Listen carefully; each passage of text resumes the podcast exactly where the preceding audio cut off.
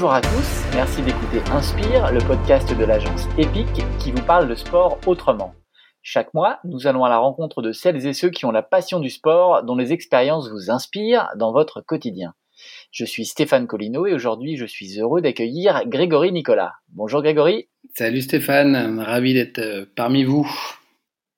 Donc Grégory est écrivain et il est tellement passionné de cyclisme qu'il en a fait un livre et un livre merveilleux et je pèse mes mots.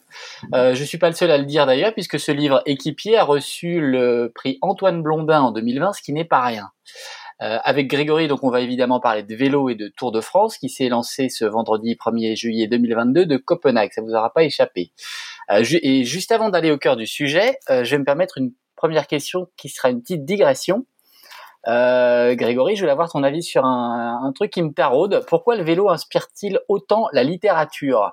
Euh, On constate que les plus grandes plumes du journalisme sportif et de la littérature sportive sont celles qui s'intéressent au vélo beaucoup plus qu'au foot ou au tennis ou au rugby.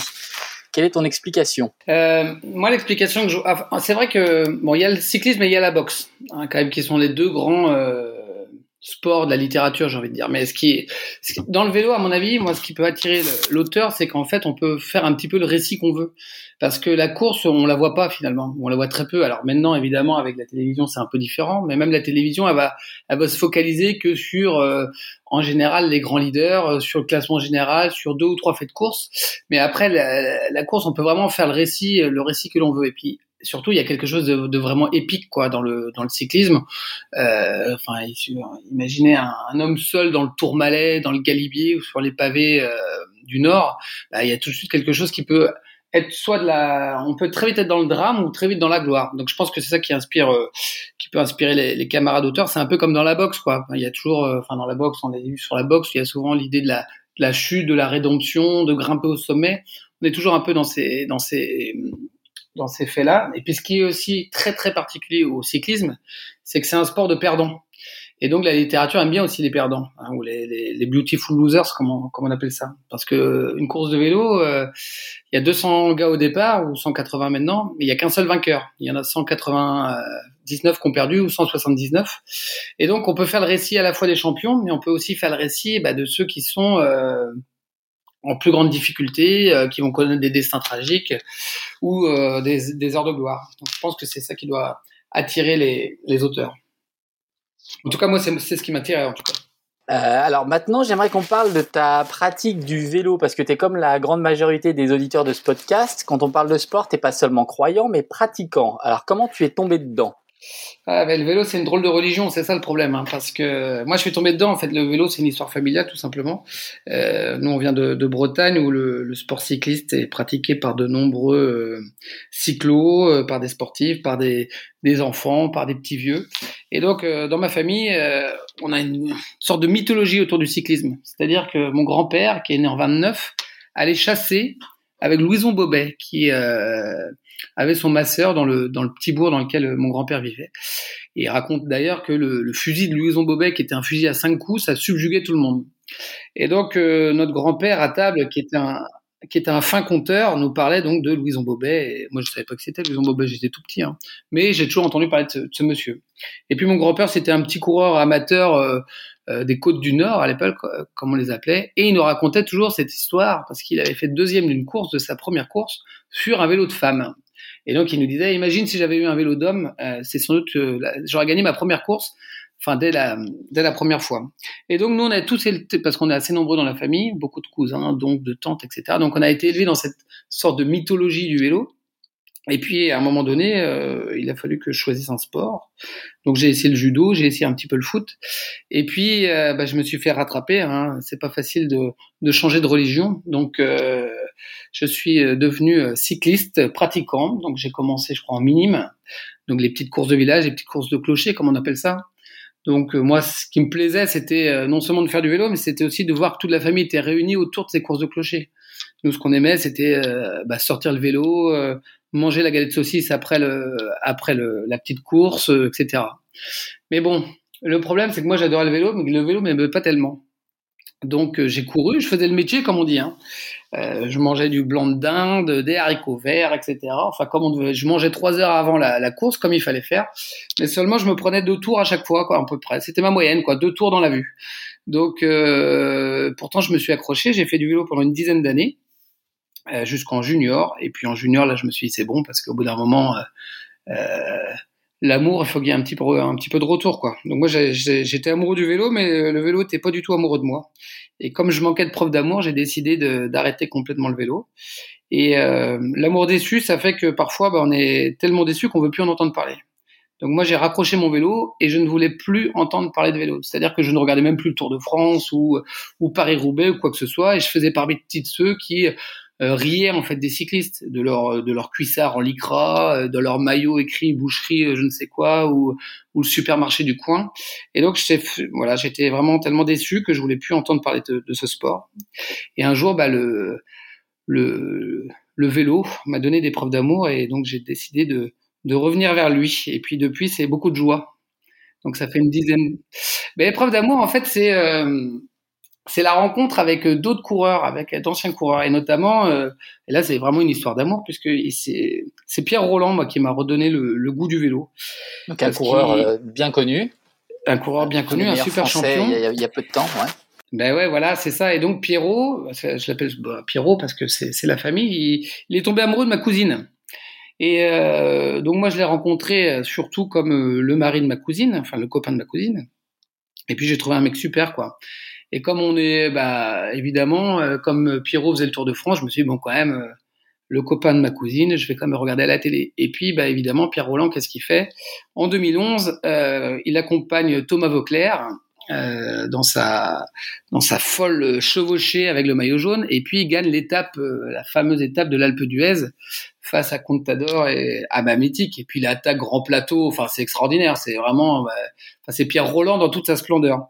Et donc je me suis quand même euh, enfin j'ai des émotions comme ça. Moi j'en avais pas vécu enfin en tant que spectateur. C'était pour moi c'est la plus grande émotion de sport que j'ai eue. C'est la victoire de, de Pierre Roland et puis, euh, bah, du coup, j'ai commencé à re-regarder le Tour de France. J'ai commencé à quand il y avait une petite kermesse euh, et que j'étais, la voiture était bloquée par euh, par les bénévoles, j'ai arrêté de râler. Je me suis mis au bord de la route, la route et puis je regardais les, autres courir. Et puis quand je croisais quelqu'un qui faisait du vélo, euh, bah, je regardais son vélo, je regardais son maillot. Et puis je trouvais pas ça si ridicule. En fait, je trouvais ça de plus en plus joli.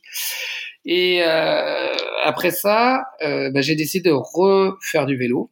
Et là, j'ai tout de suite compris pourquoi j'avais arrêté en fait parce que c'est un sport qui est tellement dur, qui est tellement ingrat, enfin qui est tellement solitaire, euh, que je me suis dit, bah non, le vélo, c'est vraiment pas pour moi. Mais finalement, euh, je pense qu'avec l'âge, j'ai trouvé une autre, un autre plaisir au vélo, c'est-à-dire que j'étais moins dans la compétition. Enfin, j'aime bien rouler vite quand même. J'aime bien rouler vite, j'aime bien rouler fort, mais en fait, maintenant, je suis plus dans la contemplation, quoi.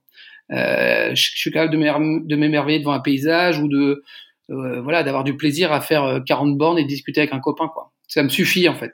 Parce que je, je, reviens un moment à ta, à ta pratique euh, chez les jeunes. Euh, le plaisir passait par la victoire ou au moins par le fait de bien figurer. Tu n'arrivais pas à prendre du plaisir par le simple fait de, de, de courir, de, de, te dépasser. Non, et puis bah, en fait, moi, j'avais aussi envie de, de, faire plaisir à mon père. Euh, le vélo, c'est souvent des histoires familiales, et c'est vrai que moi, je voyais le regard des, des papas et de leur fils quand ils gagnaient. Et ben, j'aurais bien voulu en fait que mon père ait le même regard, c'est-à-dire qu'il voit son fils un peu comme un comme un petit champion quoi. Je me suis rendu compte que euh, finalement, je suis assez euh, assez content qu'il m'ait jamais vu comme un champion. Enfin, en même temps, ça m'arrange hein, parce que de toute façon, je risquais pas de l'être. Parce qu'il y a aussi une forme de, il y a quand même une forme de violence, et c'est vrai que c'est un sport qui est quand même assez violent le cyclisme, parce que je me rappelle aussi des des gamins qui, qui, se faisaient euh, traiter de petits gros par leurs parents, qui disaient il avance pas celui-là, etc. Il fait pas le métier. Et puis je me rappelle aussi de certains regards, c'est-à-dire que bah, on n'est pas champion tout, forcément tout le temps. Et quand euh, on est à marcher très très fort en cadet, mais quand junior, on marche plus du tout et que votre père vous regarde comme, euh, alors qu'il vous regarde avec les yeux de, la, enfin les yeux du bonheur, et que là il se dit mince, mon fils en fait il n'était pas si grand que ça, il n'était pas si fort que ça. Bah, je pense que ça fait quand même euh, des constructions mentales qui sont pas forcément euh, à l'avantage des enfants. Donc moi j'ai eu la chance d'être très mauvais finalement. Et, et, donc voilà. Et en effet, le plaisir. Moi, j'avais pas beaucoup de plaisir en fait quand j'étais jeune. Tu saurais pas me raconter un bon souvenir, par contre, un bon ah, bah souvenir de course, même pas, quand même j'ai un souvenir extraordinaire parce que je fais une fois en KD2, je fais troisième. Je sais pas ce qui s'est passé ce jour-là. j'étais dans une forme incroyable. Et donc, c'est Arnaud Gérard, je me rappellerai toujours, c'est Arnaud Gérard qui attaque. Donc, Arnaud Gérard qui a été champion du monde junior par la suite, et qui a couru chez FDJ pendant très longtemps. Et euh, Timothy Collier, si je me souviens bien, qui était un jeune coureur euh, du centre Bretagne. Donc, ils attaquent tous les deux. Moi, je me retrouve devant le peloton. Je roulais parce qu'en plus, j'avais aucune stratégie de course. Hein, vraiment, euh, non, j'avais pas les jambes, mais j'avais pas la tête en plus. Donc, j'avais rien du tout. Et puis, je me suis mis à rouler, à rouler, à rouler. J'ai vu que le peloton n'était pas derrière moi. J'ai continué et c'était donc dans un petit bled près de Dinan qui s'appelle Brucevilly. Et je me vois donc à reprendre ces, ces, deux autres coureurs. Et puis là, on fait comme les pros, quoi. On a, on a, on a 14 ans, mais c'est génial. On passe les relais, on s'entend sur les primes. Enfin, on est, enfin, c'est un moment, euh, enfin, c'est, c'est génial, quoi. Moi, je pense que j'ai eu plus de joie en faisant troisième ce jour-là que quand j'ai eu mon bac, hein parce que c'était un truc tellement inattendu. Pour le bac, j'avais quand même une chance ou deux, quoi. Mais faire un podium, franchement, je sais pas d'où c'est arrivé. Et donc, euh, donc non, c'était un, grand, grand moment. Et surtout que mon cousin Tony, Tony Denmat, dont le père a été coureur professionnel, il avait gagné l'année d'avant, donc en cadet. Donc euh, voilà, il y avait encore une sorte de filiation, donc podium, etc. Le bouquet de fleurs pour ma mère. Donc tout ça, c'était, c'était génial. La photo dans West France, non? Euh, dans, et je crois même dans la Bretagne cycliste, si je me trompe pas. Ce qui était quand même, euh, enfin ça, c'était vraiment la référence à l'époque. Hein. D'être dans la Bretagne cycliste, c'était un truc, euh, un truc énorme, si je me trompe pas. Et tu as encore une coupe? Euh, la coupe ben, de, de, de, de, troisième? Alors oui, j'ai une coupe et figurez-vous qu'elle est dans la chambre de mon fils et qu'il s'en sert pour mettre ses Playmobil dedans. Donc en fait, il a aucun respect pour ma carrière je en veux pas mal, hein, mais c'est vrai qu'il se rend pas compte en fait. Il se rend pas compte que, de ce que c'est de faire troisième d'une course de cadet euh, quand on a 14 ans. Alors tu, tu, parlais tout à l'heure de la façon dont euh, ces expériences peuvent euh, construire mentalement un, un, ado et plus tard un adulte évidemment. Est-ce que est-ce que tu retiens des choses de cette de expérience Est-ce que tu as l'impression que ça t'a apporté des choses? Au contraire que ça a abîmé des choses chez toi? Bah, ça m'a sûrement apporté des choses parce que euh, dans le sens où euh, on doit, le vélo, c'est quand même un sport où on doit faire face à la difficulté en permanence. Euh, parce que on se bat contre les autres, euh, on se bat contre soi, on se bat contre le vent, on se bat contre les intempéries. Donc évidemment, ça donne, je pense, une capacité de nerf, quoi. C'est-à-dire qu'on est capable de, de voilà, de, de, continuer, de continuer d'avancer, parce que c'est le, le, propre euh, du cyclisme. Mais après, je pense que ça, c'est, quand même des sports qui peuvent aussi, euh, qui peuvent abîmer hein, pour certains, pour certaines personnes. Enfin, moi, je vois. Et puis même, aussi, il faut le savoir aussi pour d'anciens pros, hein, pour qui c'est assez dur de renoncer à ce qu'on a fait pendant toute sa vie, et puis de, de plus être le coureur cycliste dans le regard des autres.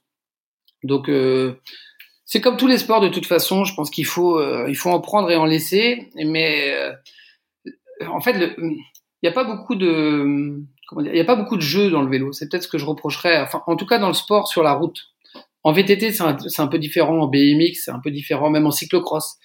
Mais il n'y a pas beaucoup de jeux euh, sur route. Donc, on est vraiment tout de suite dans la performance. Et ça, c'est pas forcément euh, facile d'être à, à, 12 ans. Euh, euh, bah, jugé très vite parce qu'il y a un classement. En fait, on sait tout de suite hein, à quel niveau on est. Parce que si on est 30e ou si on est premier, bah, ça fait une sacrée différence.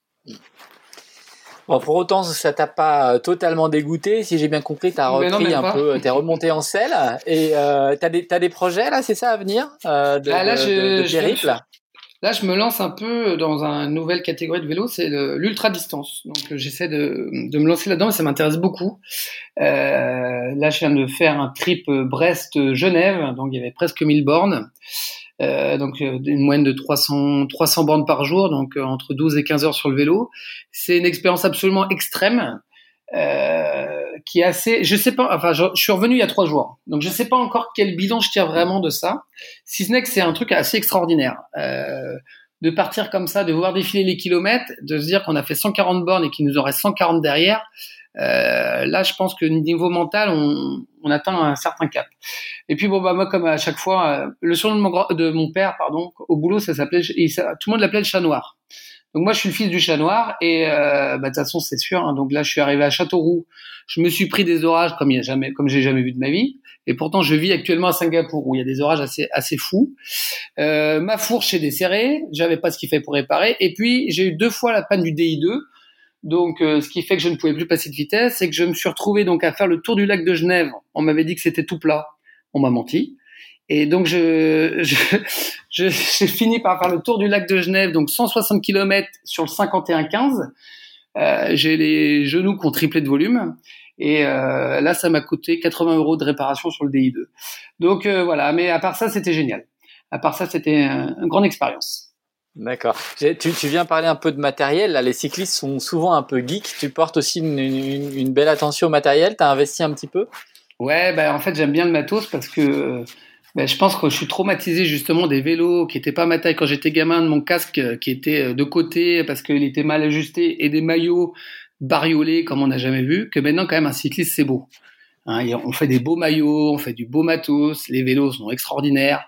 Donc euh, moi, c'est vrai que j'aime bien, j'aime bien ce côté-là, euh, me faire plaisir avec un beau vélo. J'ai eu la chance de, de, récupérer le vélo de Romain Bardet, euh, son Factor. Oh. ah, tu vas faire des jaloux là, incroyable. Et oui.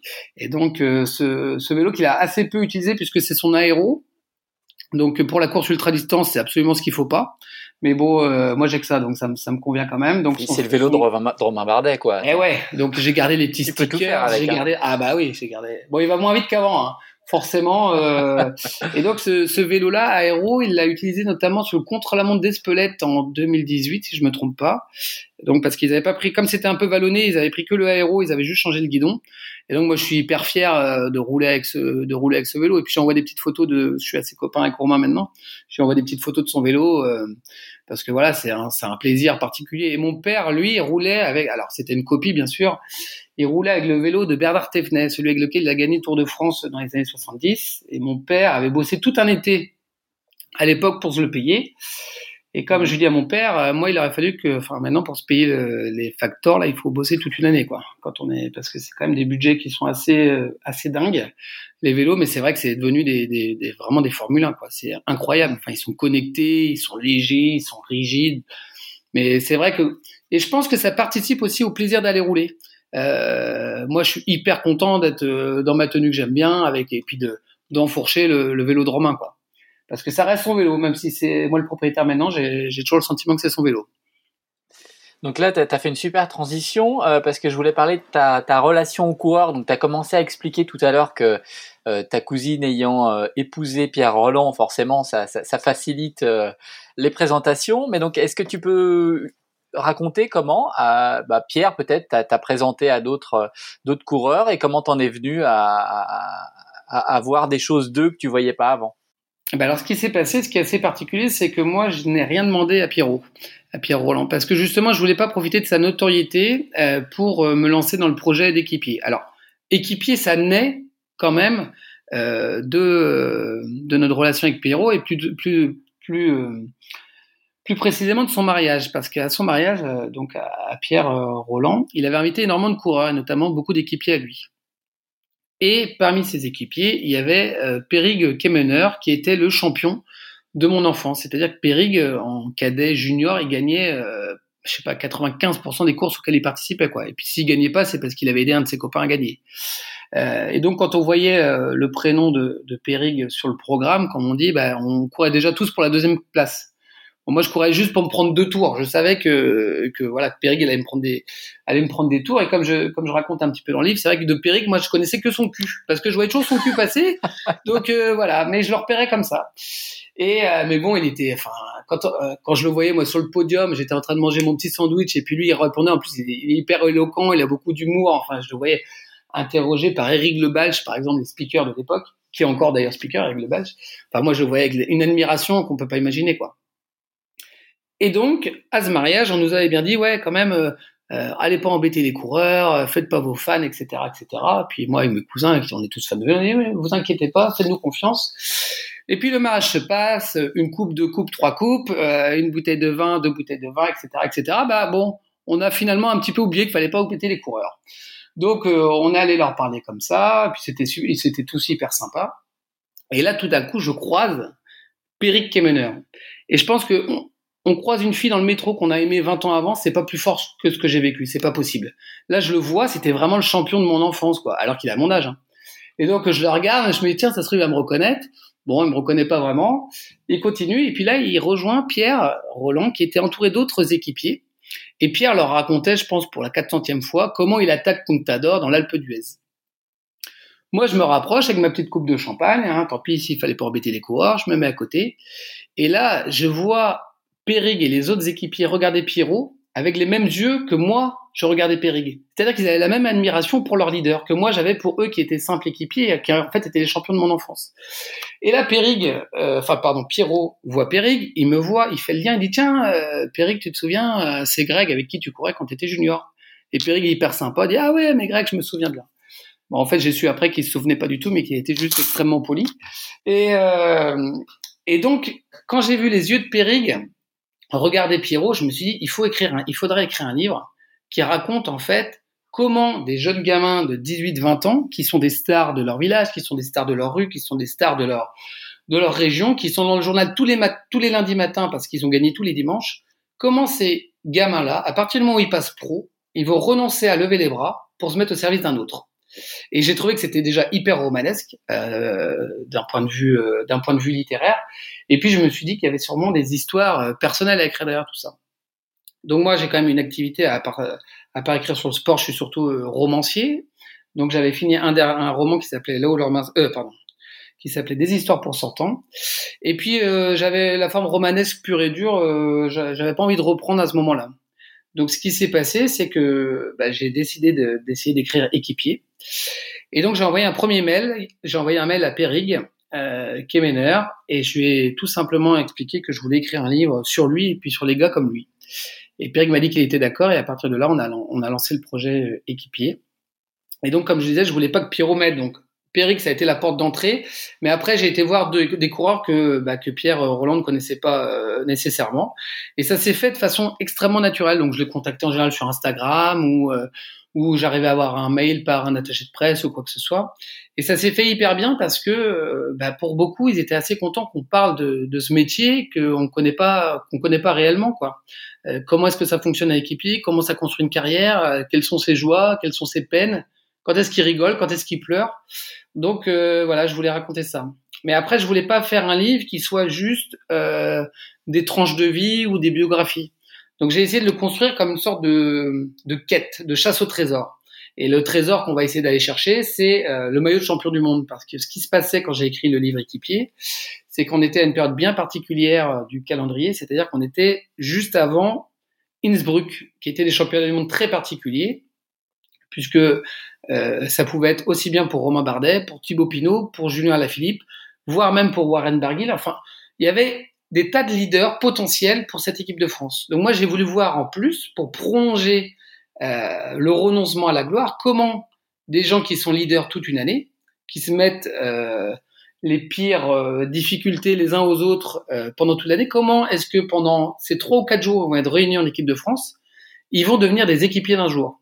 Et donc ça a été génial parce qu'on a pu euh, du coup embarquer euh, pendant euh, toute la semaine des, des mondiaux avec avec l'équipe de France. On a été donc au cœur du de l'équipe de France avec Cyril Guimard qui sélectionnait à ce moment-là. Et donc on a pu assister au briefing, voir comment comment ils se parlaient à table, comment est-ce qu'on construit justement une équipe, est-ce qu'on désigne un leader ou est-ce qu'on n'en désigne pas? Comment ensuite la course va décider, va décider des positions de chacun. Et donc ça, c'était extraordinaire, quoi. C'était, on a fait vraiment. on, on t'envie terriblement. On t'envie terriblement. Mais ouais, je le revivrais bien. Mais, tu sais que même même le, le, la scène où tu es t'en es réduit à attendre la valise de Julien Alaphilippe qui est en retard à l'aéroport, on aimerait être à ta place. Même même la valise de Julien Alaphilippe, on aimerait la, la, s'en approcher. C'est extraordinaire ce que tu racontes. Le, fils du chat noir, c'est-à-dire qu'il y a une valise qui arrive pas, donc c'est pour ma pomme, c'est moi qui attends. Mais moi, je me suis dit quand même la valise de Julien Alaphilippe dans sa voiture, c'est pas donné à tout le monde. Donc j'étais assez content finalement. Et puis je, ça fait une, une anecdote sympa pour pour le livre. Et alors, c'est très difficile, je sais, de, répondre à la question que je vais te poser, mais qu'est-ce que tu as découvert d'eux si tu devais essayer de synthétiser ça? Ce que j'ai découvert d'eux, c'est d'abord une forme d'humanité qui est assez extraordinaire. Euh, en fait, que j'ai coutume de dire, c'est que tous ces coureurs-là du Tour de France qu'on voit comme des héros, c'est des gars du coin, quoi. Et ça, c'est assez passionnant de voir à quel point on est proches les uns des autres.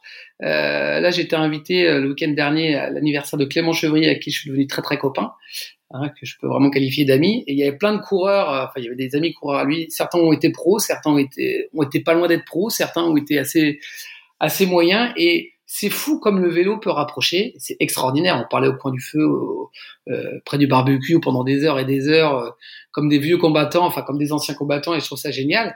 Et en fait, on a assez, on a les mêmes préoccupations. Donc c'est quand même des jeunes hommes qui sont en fait, euh, pour la plupart, en train de construire une carrière et de, de se donner un avenir professionnel.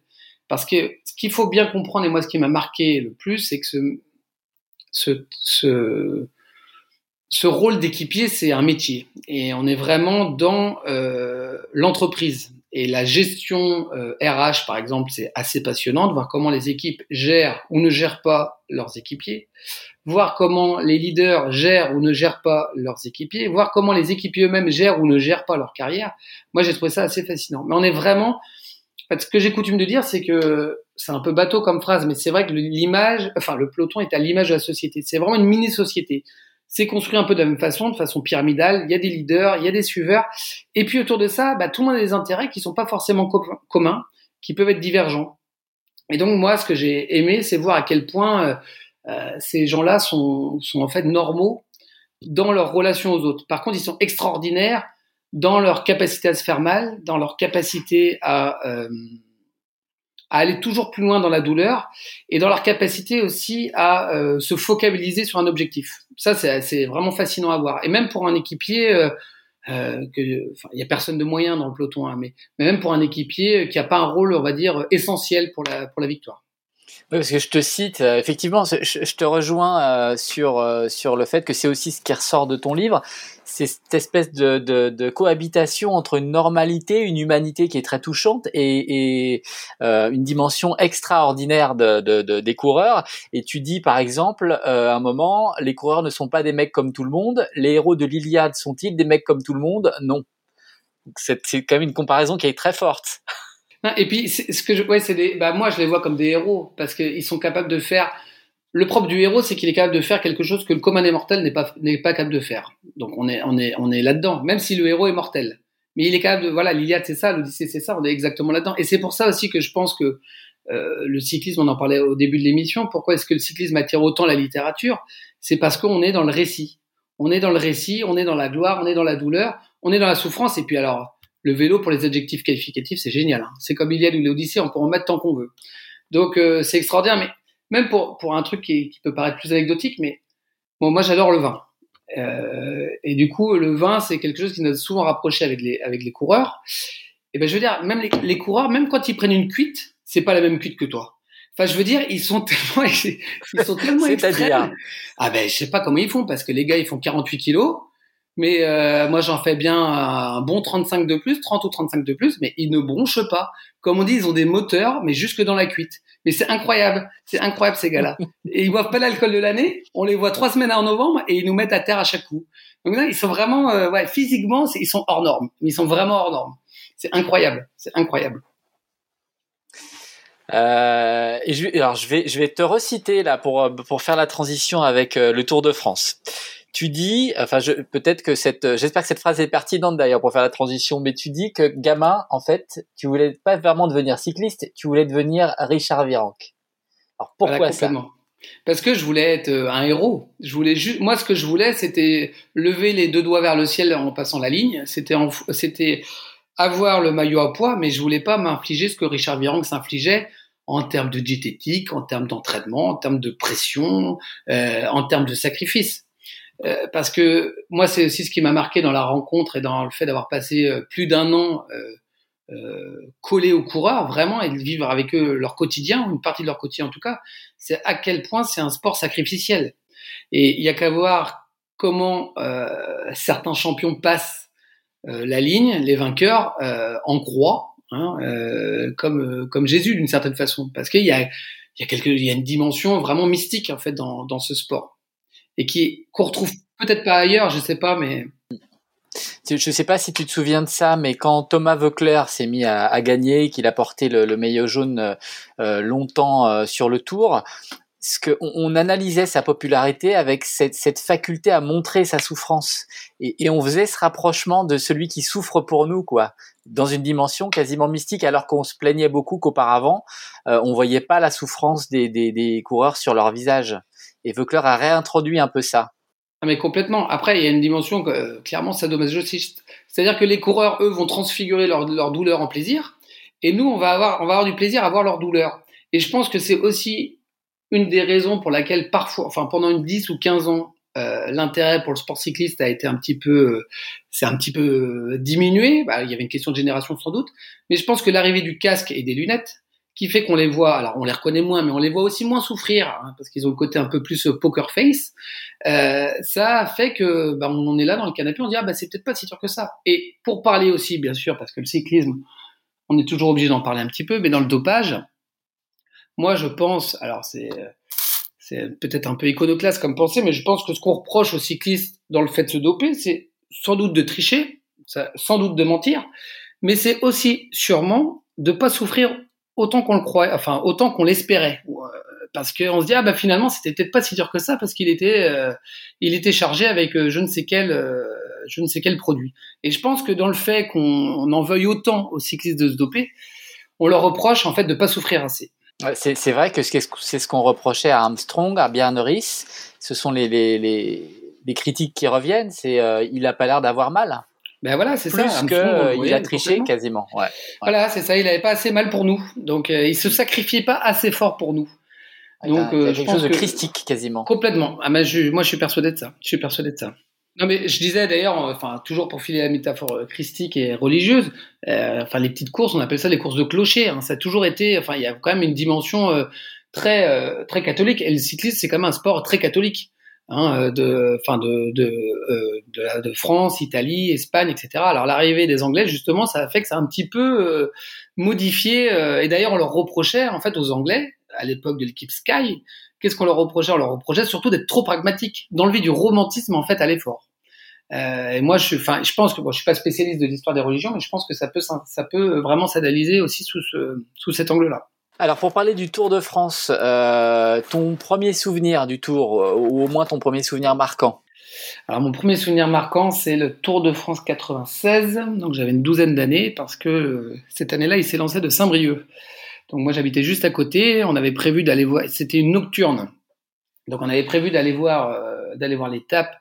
Et puis ce qui se passe, c'est que Michel Drucker qui présentait se prend un énorme orage. L'orage n'arrête pas. Euh, ma mère dit bah non, finalement on n'ira pas. On va regarder la télé. Et Chris Borgman chute. Euh, se casse le poignet alors que Chris Borgman avait, enfin c'était le, le, grand favori de l'étape. Et je me rappelle, ma mère, elle a pas pleuré pour Borgman, elle a pleuré parce qu'elle s'est dit mince, il a tellement plu en Bretagne que les gens vont encore continuer à nous embêter avec ça, avec la pluie en Bretagne. Donc moi, c'est un truc qui m'a vraiment, qui m'a vraiment marqué. Et l'étape du lendemain ou du surlendemain, je ne sais plus. Je crois que c'est Jackie Durand qui est en jaune parce qu'il prend le maillot à Saint-Brieuc. Et je me souviens avoir vu Eddie Seigneur, qui était champion de France à l'époque, si je me trompe pas, et qui avait été décroché du peloton. Et donc je pense que j'ai fait un transfert. Je me dis tiens, c'est, je suis comme lui. Donc euh, voilà, on, est, on était, on était, enfin, je me voyais largué comme lui, comme moi j'étais largué tous les dimanches. Donc ça, c'est mon premier grand souvenir. Et puis euh, après, euh, bah moi le Tour de France, c'est moi ce que je me rappelle le Tour de France, c'est les pique-niques. C'est mon grand-père qui me prenait par la main pour m'emmener voir les coureurs. On se mettait souvent juste après les ravitaillements pour essayer de choper les musettes et les bidons. Donc c'était la, voilà, c'était la grande fête, c'était la kermesse. Parce que ce qui est génial dans ce sport, c'est que c'est quand même le seul sport au monde qui vient nous voir il passe sous nos fenêtres, il vient nous rencontrer. Bah toi, Stéphane, tu le sais bien, dans, dans le docu que tu as fait, c'est exactement ce que tu montres. Enfin, c'est comment comment la course vient vient à nous. Hein. On se rend au stade, mais la course vient nous voir.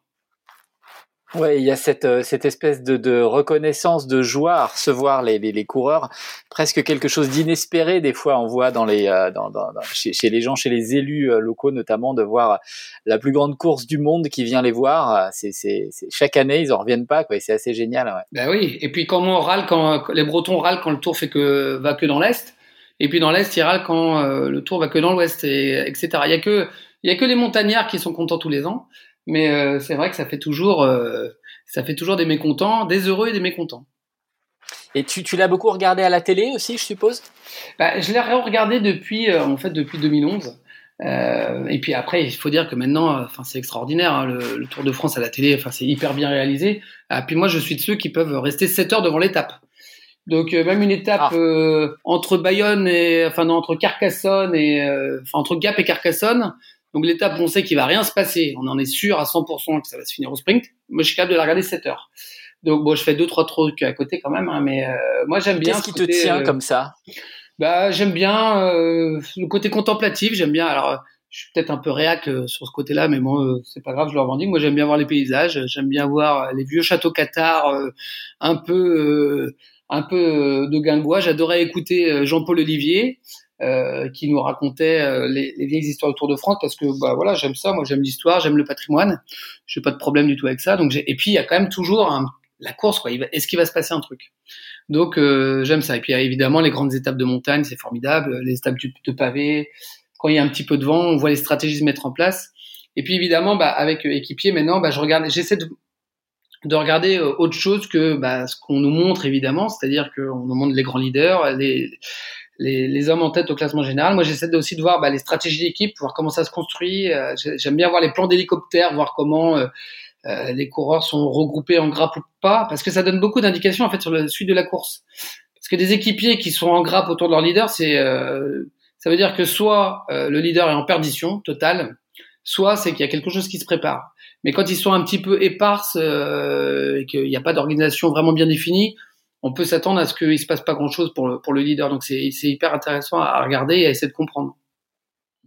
Ça veut dire que depuis que tu t'es plongé dans cet univers pour équipier, tu as moins de héros peut-être, tu les regardes plus, euh, tu regardes plus de coureurs et, tu es moins concentré sur, sur quelques figures?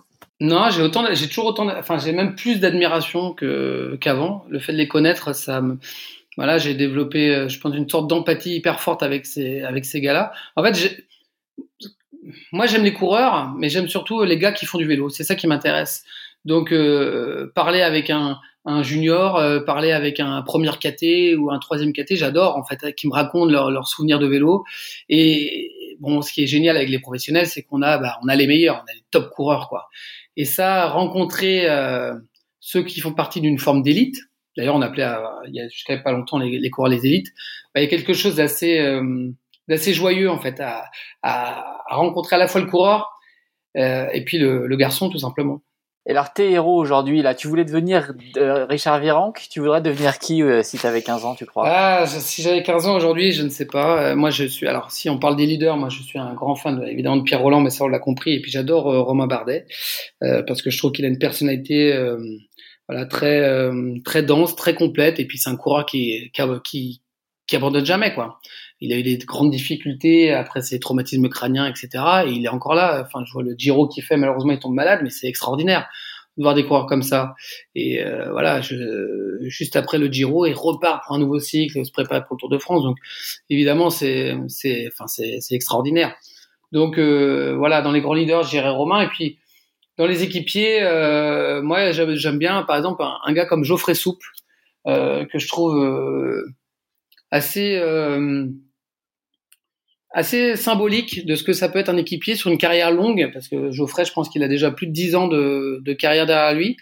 Euh, il est toujours là, il fait le métier tout le temps, et, il s'entraîne hyper fort. En plus, Geoffrey, il a la, la, la, la particularité, entre guillemets, d'avoir une gueule, et il est très reconnaissable avec sa belle barbe, etc. Donc, à mon avis, si j'étais un, un petit minime ou un petit cadet, j'aimerais ouais, Romain Bardet et Geoffrey Soupe, à mon avis, je serais fan. D'accord. Et ton gamin n'en est pas encore à regarder le, le, tour? Je sais pas quel âge il a Il a 7 ans. Et euh, alors il adore, il adore le vélo, il adore l'idée du vélo, mais euh, honnêtement je le mettrais pas au, au, vélo sur route, je crois pas.